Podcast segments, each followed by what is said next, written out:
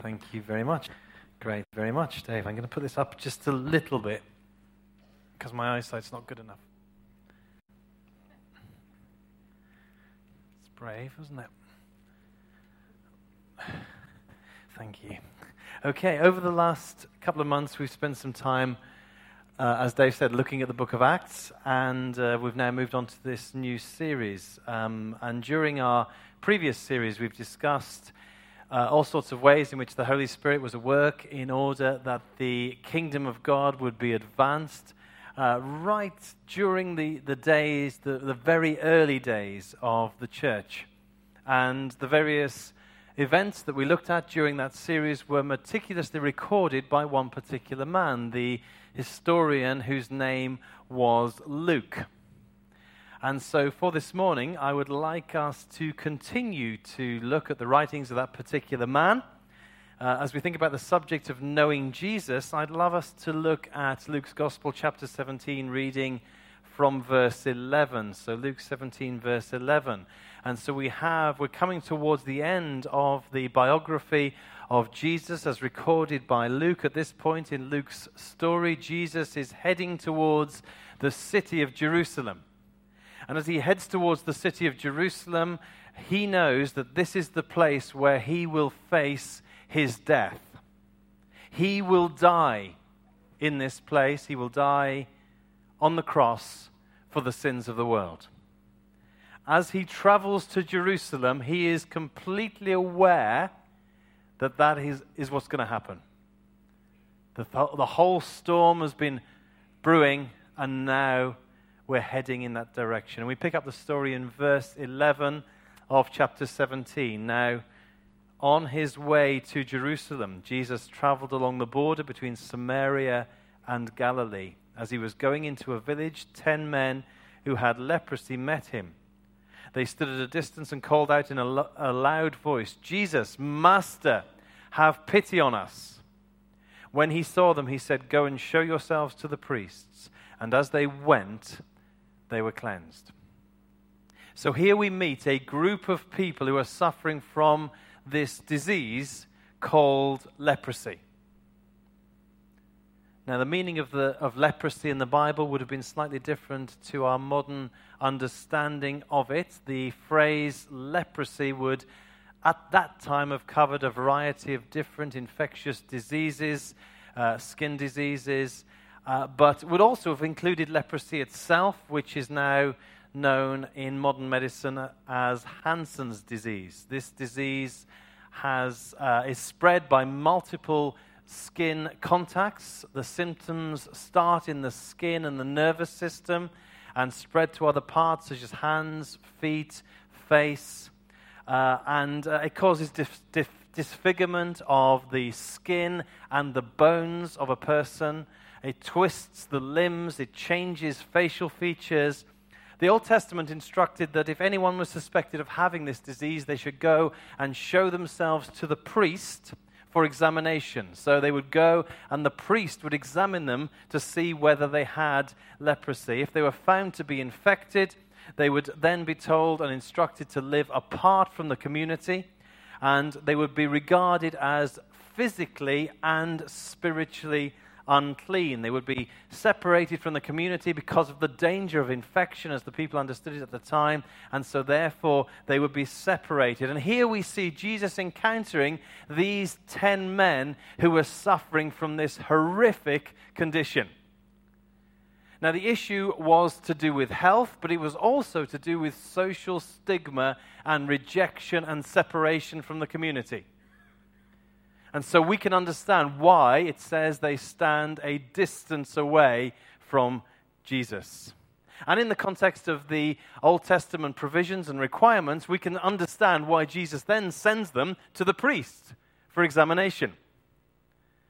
But before Jesus sends them to the priest, what they say to Jesus is really important. And I want us to get this. As we talk about knowing Jesus, this is a really important point for today. They say, Jesus, Master, have pity on us. They use this word, Master.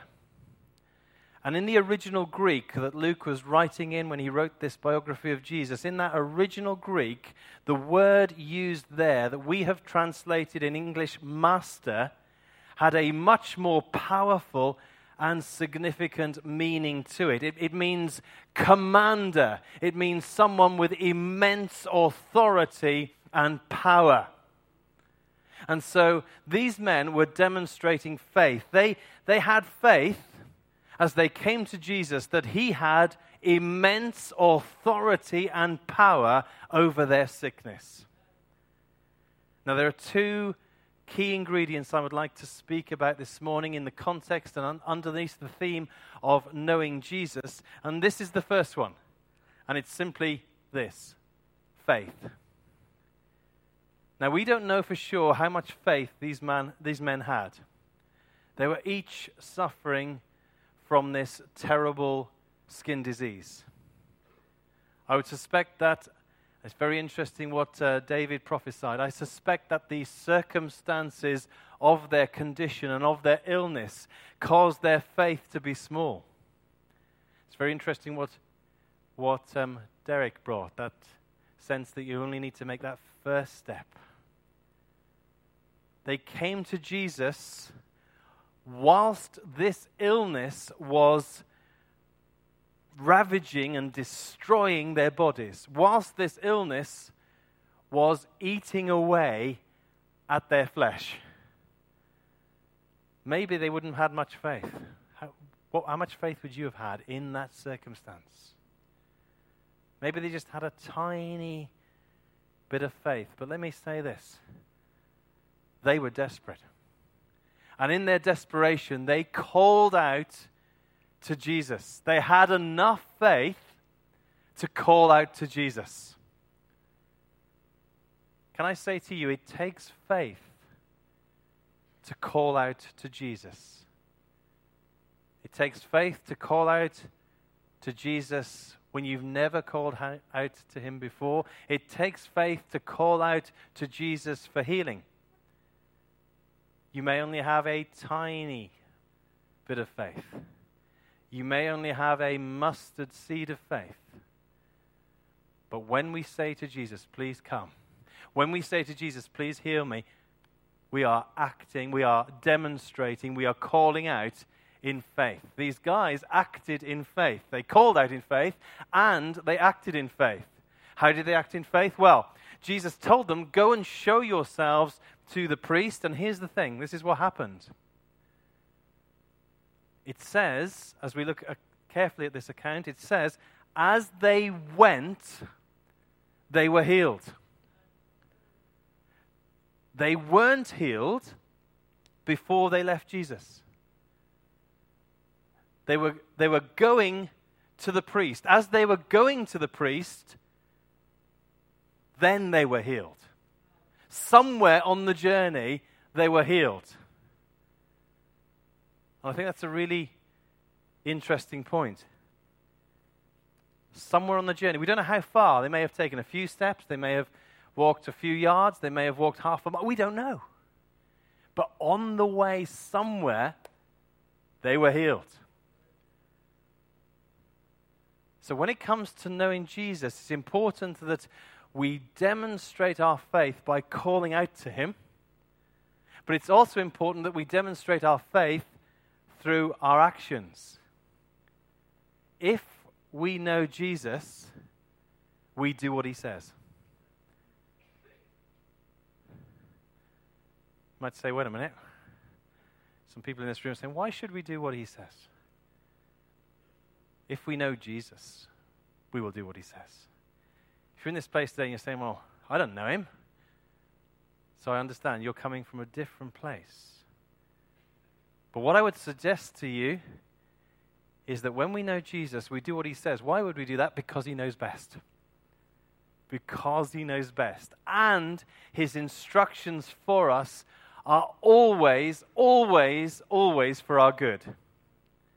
And this is at the very heart of our faith. See, knowing Jesus is the vital thing.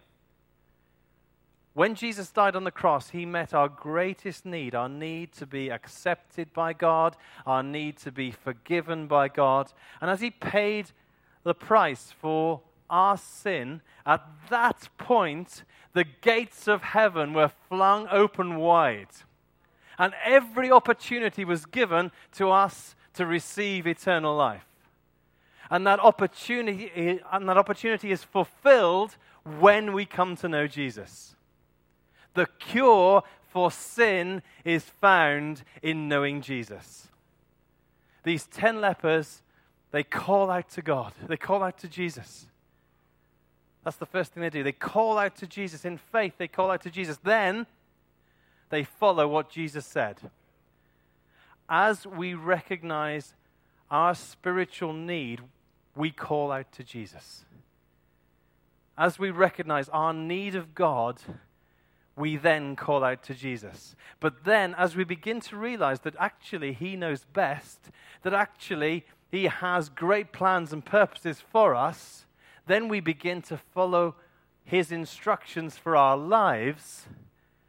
And so we acknowledge that Jesus is not only Savior, He is Lord.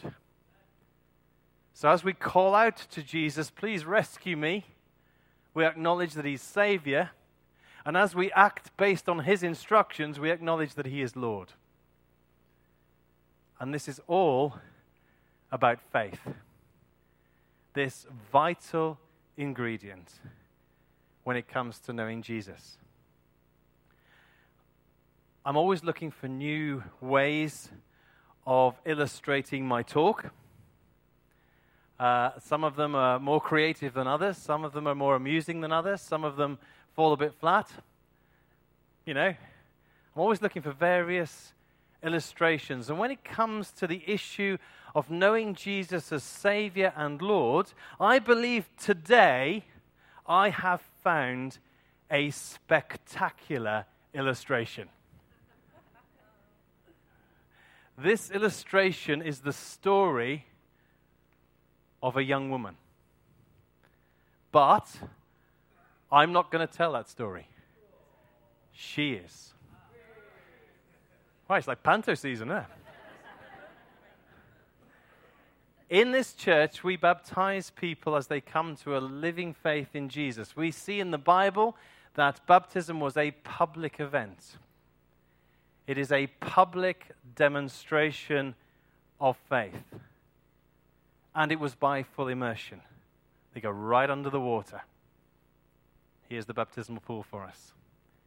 As baptized people go under the water, it's a symbolic demonstration, a powerful demonstration of the fact that they go right under the water. They've put to death their old life, their life without God, and then as they rise up out of the water, it's a recognition that they're born again, that they're a new creation, that they've started a brand new life with God right at the very center of it. And so it's a public, today what we're doing is we're, we're doing a public physical demonstration of what's already happened within someone's heart. Today we are delighted that Jess Maiden is coming to be baptized.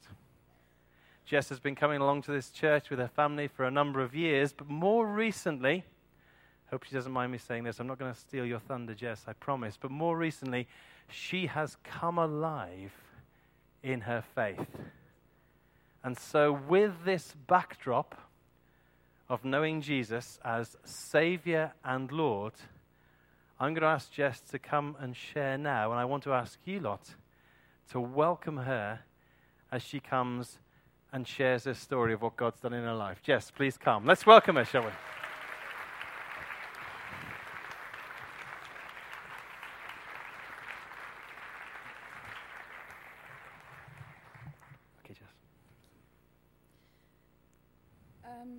So, I was born into a Christian family and have attended church regularly throughout my life. So, I've always somewhat believed in God and considered myself a Christian.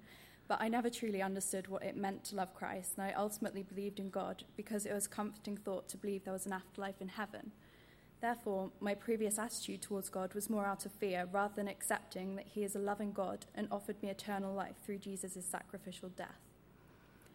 As I got older, I ended up putting religion at the bottom of my priorities and tried to avoid it altogether. I struggled to tell my friends I had a religious upbringing and therefore tried to avoid this topic whenever it came up. Nonetheless, even though I'd lost interest in God, I didn't hesitate to pray and call upon God's name whenever I was worried. But again, this was more of a comforting thought. I didn't understand what it meant to have a relationship with Christ and thought there was nothing more to it than believing there was a distant God. Last year, I repeatedly sensed God trying to reach out to me, either through songs, Bible passages, and sometimes people. On New Year's Day, my mum looked at her calendar, which has Bible verses on each day, and she read the one on my birthday, which said, Seek first the kingdom of God. So, naturally, I made this my mission. I began researching all my questions that I'd built up over the years about God, and overall concluded that it would be way too much hassle to follow him and probably make my life a lot worse. Nonetheless, I couldn't seem to turn away from all these words I'd read, and I desperately wanted to know more. I feared the consequences of turning away from God, but I also didn't want to abide by the seemingly endless list of rules and change my lifestyle. However, a few weeks later, I was at home sitting on my bedroom floor, and I just felt so consumed by my sin and shame, and I turned desperately to God. I felt God's overwhelming love, and that was the moment I began my relationship with Christ, and God was now in my life for real. I knew then that I wanted to follow God. I continued spending ages researching everything and anything about God and reading Bible passages. I was unsure what to do and where to go from here with my newfound relationship with Jesus, but everything in my life began to change. The rules I believed that God had set out to make my life more complicated turned out to be things that changed my life for the better. God has persistently helped me fight many internal battles and overcome many challenges in my life. My faith had turned from believing in God out of fear to having a relationship with Jesus and accepting the overwhelming, incredible truth that Jesus died on the cross so we could have eternal life with Him. And all we have to do is accept Him as our Lord and Savior. God has used many situations in my life to test me and has shaped me into a stronger Christian with His gracious and selfless blessings, so ultimately I can develop a deep, deeper relationship with Him. Last year, I decided it would be a good idea to attend Soul Survivor to help strengthen my relationship with Jesus further. It was a great experience and was incredible to see so many people alive in the spirit of Jesus and glorifying our Saviour. Being in a friendship group at college with so many people opposed God is difficult, but since Jesus has entered my life, I've had the courage to share my faith with them and strongly encourage them to consider the Word of God in hope they'll be able to share His glory. Today, I've decided to get baptized because I know God has been encouraging me to for a while, I know I'm completely imperfect, but Christ died on the cross for me in perfect love, so all of my sins can be forgiven and washed away. So today I'm ready to get baptized in public declaration of my faith for the one who died on the cross for me, the one who loves me unconditionally, and the one who has saved me. Woo.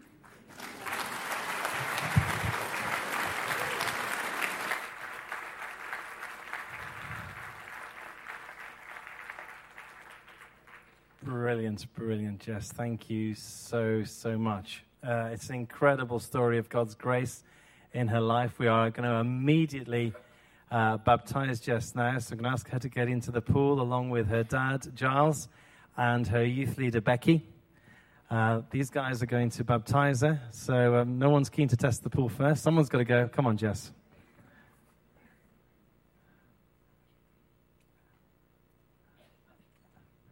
She hasn't run out, so there's hope. Come right to the front.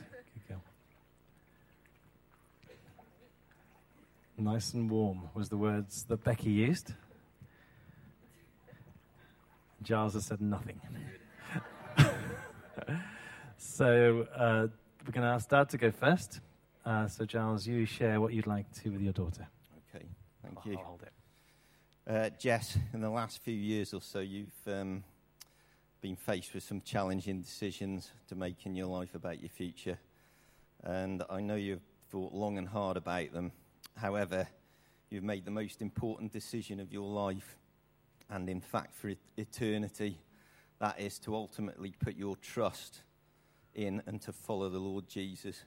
A decision that fills me and Libby with joy. So, as you grow in your faith and whatever life brings, you have the firm rock of the Lord to stand on.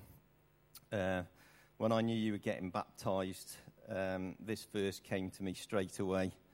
It's from uh, Zephaniah 3:17. The Lord God is with you. He is mighty to save. He will take great delight in you. He will quiet you with his love, and he will rejoice over you with singing. Brilliant. And so now uh, Becky is going to encourage Jess and then actually lead us as we baptize her. Um, yeah, it's really, really exciting to, to be in this pool with you, Jess, and to, to baptize you. And when you shared your testimony, um, with me. I was just so excited to read it about how much like the gospel has captured your heart and Jesus has just swept you off of your feet and, and you've really discovered the Saviour's love for you. So it's amazing to hear you get up there and preach that out here. um, and I just really believe that God has got an incredible adventure for your life that's starting yeah. in this place right now. Um, and uh, I felt drawn to a passage in 2 Peter uh, 1 3 to 11, which I've written down for you. I'm not going to read the whole thing here because it's a bit long, but just, just one verse of it is His divine power has given us everything we need for a godly life through our knowledge of Him who called us by His own glory and goodness. Brilliant. We would love for people to greet Jess out of the pool. So if there are friends and family who'd like to come and stand uh, at the back of the pool there, we would love you guys to come to encourage her, to pray for her, uh, just to give her a hug, whatever is appropriate, and there may be other people from different parts of the church. These guys are coming from various places. Do come and encourage Jess as Becky now leads us. Uh, once we've um, baptized Jess, Helen and the team are going to lead us. We're just going to go back into worship briefly. Uh, we're going to sing the song that Jess has particularly chosen as a song as, which is very meaningful to her. And then we're going to sing another song of worship just to give time for these guys to pray. Uh, and then I'm afraid to say I'm not quite finished yet. I'm then going to come back and uh, conclude my sermon. But uh, for now, let's uh, get on and baptize this lady. So, Jess, on profession of your faith, I'm delighted to baptize you in the name of the Father, of the Son, and of the Holy Spirit. Amen.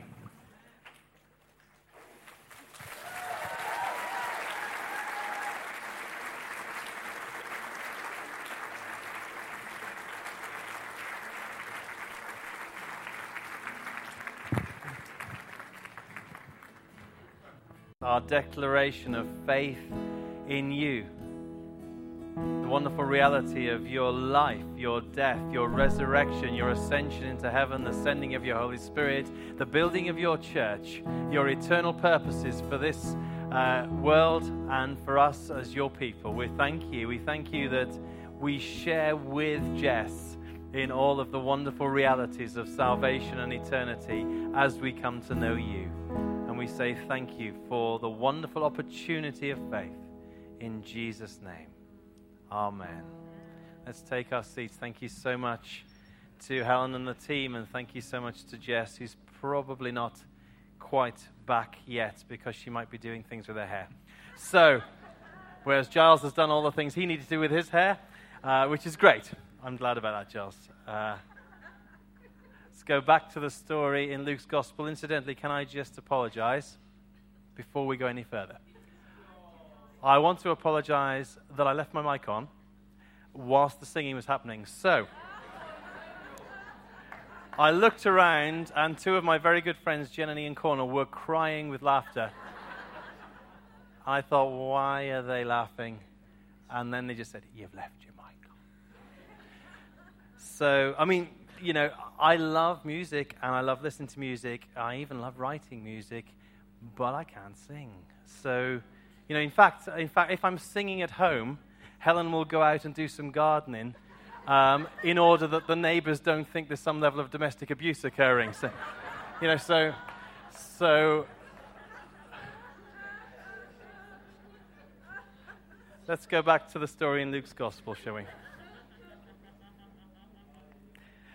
So far, we've discussed the fact that these 10 men, they were consumed by this disease. And they came in their desperation and they had enough faith to call out to God, to call out to Jesus. It's interesting, isn't it? Jess, in her testimony, mentioned that she felt consumed as well, consumed by her sin and her shame. And she turned in her desperation and desperately called out to Jesus. These men then acted in faith by doing what Jesus had instructed them to do. They went to show themselves to the priest, and as they went, they were cleansed, they were healed. Jess acted in faith as she committed her life to Christ, decided to follow him. Then she experienced the overwhelming uh, love, and, and she knew, to quote her, that he was in her life for real. And then, of course, today, she has again acted in faith and obedience to Jesus by doing what he said, by being baptized. And so we pick up the story from Luke 17, verse 15. One of them, when he saw he was healed, came back, praising God in a loud voice. He threw himself at Jesus' feet and thanked him, and he was a Samaritan. Jesus asked, Were not all ten cleansed? Where are the other nine? Was no one found to return and give praise to God except this foreigner? Then he said to him, Rise and go. Your faith has made you well.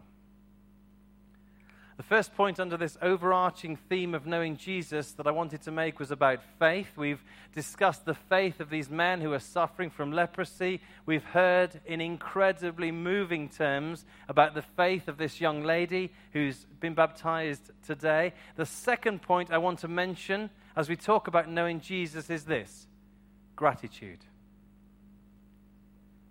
I believe that came across in, in what Jess had to say as well.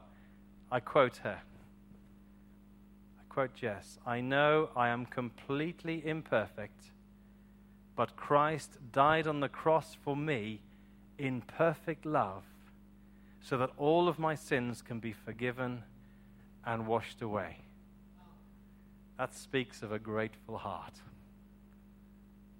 And this passage in Luke's Gospel, we see very clearly the gratitude of this one particular man. Having been cured from this terrible condition, this man's life is then completely transformed. And his response is to shout with joy and to fall down at the feet of Jesus. The commentator Tom Wright, in his study of Luke's gospel, says this Which then is the most surprising? The fact that one person came back, shouted for joy, and fell down at, the, at Jesus' feet, or the fact that nine didn't? Let's remember that this man was not a Jew, he was a Samaritan. Let's also remember that the, the priests and the Pharisees, the, the religious authorities, they were by this time opposed to Jesus. They were out to get him. They saw him as a marked man. And so maybe the other nine who were Jews, they went to the priest but they didn't want to go back to Jesus. They were afraid to go back to Jesus. They didn't want to identify themselves with this itinerant renegade preacher in the minds of the Jewish authorities. Luke doesn't say that the other nine were any less healed, but he does imply that they were less grateful. And I believe there's a lesson for us here about gratitude. This man was so grateful, he shouted for joy. Can I ask you, when were you and I so grateful that we shouted for joy? Jess's sal- salvation. A, there was a hand going up at the back. Praise God. Jess's salvation story, I think, is equally provocative for each of us in terms of gratitude because when it comes to knowing Jesus, if faith is the cause, gratitude is the effect. Just say that again. When it comes to knowing Jesus, if faith is the cause, gratitude is the effect. This man was so grateful. And this is at the heart of our worship. To use Jess's phraseology, we who were once consumed by sin have now been washed clean by Jesus. And just like that man whose, whose body was consumed by illness and was cleansed by Jesus, just like him, our right response surely is to fall down at the feet of the one who has rescued us. Our response, surely, our right response is to lift our voices, to bring adoration and praise and thanks, a shout of gratitude to him. The challenge today is for everyone in this room who already knows Jesus. How are we doing when it comes to gratitude? In Ephesians 5, verse 20, Paul writes this Always give thanks to God the Father for everything in the name of our Lord Jesus Christ. Paul himself, he was clearly drenched in gratitude for what Christ had done for him. This is clear from what Martin spoke about last week from Ephesians, sorry, from Philippians chapter 3. In Philippians chapter 3, verse 8, Paul says this I consider everything a loss compared to the surpassing greatness of knowing Christ Jesus my Lord, for whose sake I have lost all things. I consider them rubbish that I may gain Christ and be found in him, not having a righteousness of my own that comes from the law, but that which is through faith in Christ. You see, Paul found himself in terrible circumstances suffering rejection and persecution and imprisonment, and yet his life overflows with worship and gratitude. There's an old fashioned spiritual discipline of listing our blessings and naming them before God and then thanking Him. I think that's a healthy thing for Christians to do. Giving thanks for all sorts of things. I don't know, our, our food, our, the air we breathe, our, every note of music we hear, even from me our friendships, families. Sometimes I think in our modern culture we have this uh, belief, we assume we have the absolute right to health and happiness and every comfort in life. And so we, we sometimes, I believe, take for granted the provision of God. We can even, I believe, lose sight of the wonderful reality of our salvation and take for granted the incredible miracle of the fact that Christ has rescued us. And so, to conclude, I have three points of application. And they are for three different categories of people today. And they do require a response. Let's close our eyes just for a moment. Could we all close our eyes? I'd love us to be focused on what is relevant to us. The first category of people are those who do not yet know Jesus. You are not sure of your faith. You are not sure that you're a Christian. Today, I want to encourage you to follow in the footsteps of Jess.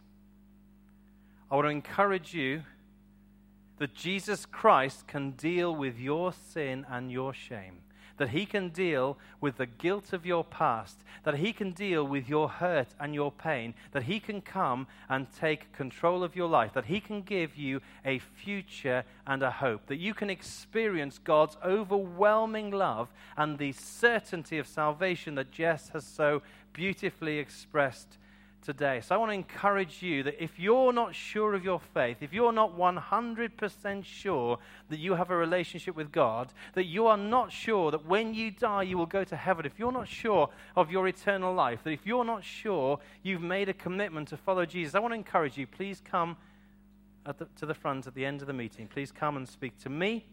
I'll go to speak to a member of the prayer, time, prayer team. They're going to be standing at the front. We're going to be at the front you may say, I can't do that. I am too nervous. Can I say to you, then bring a friend? Bring someone who's, who's sitting by you, who's brought you. Bring a friend if you're nervous. But let me say this to you don't leave here.